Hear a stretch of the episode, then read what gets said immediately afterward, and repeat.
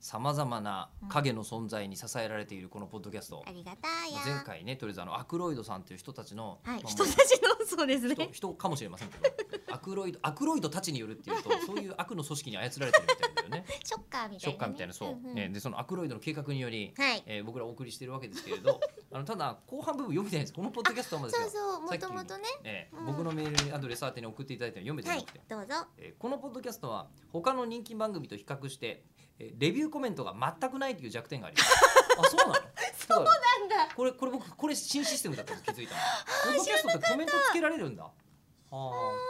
ーでなるほどね。そこで質問なのですが、どんなテイストのレビューを書けばいいですかっていう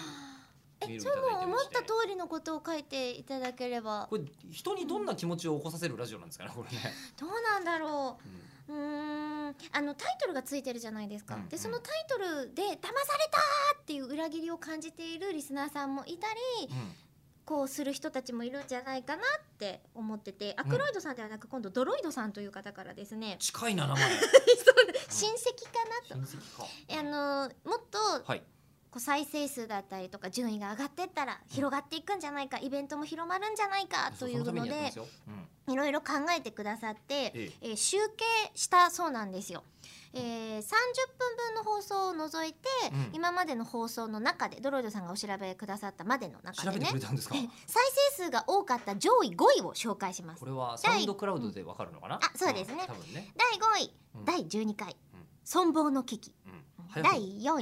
位第13回中村さんが初めて読んだエッチの漫画の真相が過去推理あ編今ありましたね第3位第14回果たしてエッチ漫画事件の犯人は解決編第うん2割と位事件見えてますねこの番組ね第10回初めてのエッチの漫画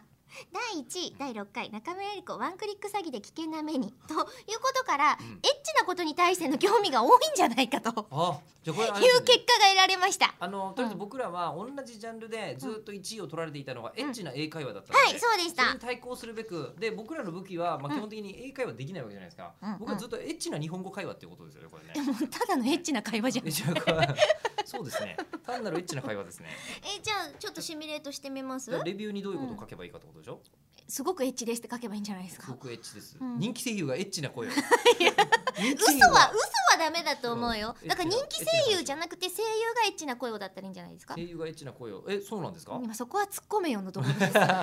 え 全然フォロそーっもちかよっフォローていうもする気も今全然なかゆえったんのですけどとこですよ今。じゃあなんですかこれ人気声優と人気声優がエッチ、エッチをしていますだったら 文字数を